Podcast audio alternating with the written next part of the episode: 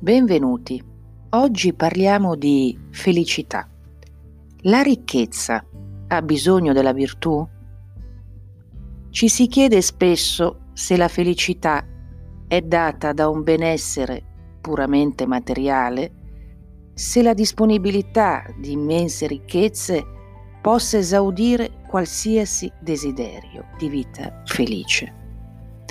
Ebbene, senza l'esercizio di virtù come la moderazione, la generosità, la temperanza, la saggezza, non è possibile un'autentica realizzazione, né per se stessi né per coloro che ci sono cari, per i quali desideriamo estendere il nostro bene.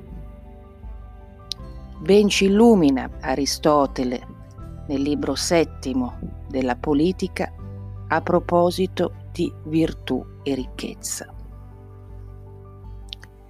I beni esterni, come uno strumento, hanno un limite e tutto ciò che è utile lo è per qualcosa. L'eccesso di quei beni necessariamente è dannoso o inutile per chi li possiede.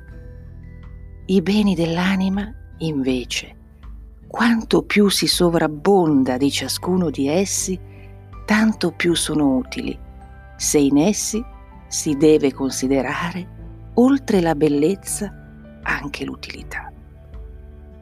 In generale possiamo dire che le disposizioni delle cose stanno tra loro come le cose delle quali sono disposizioni.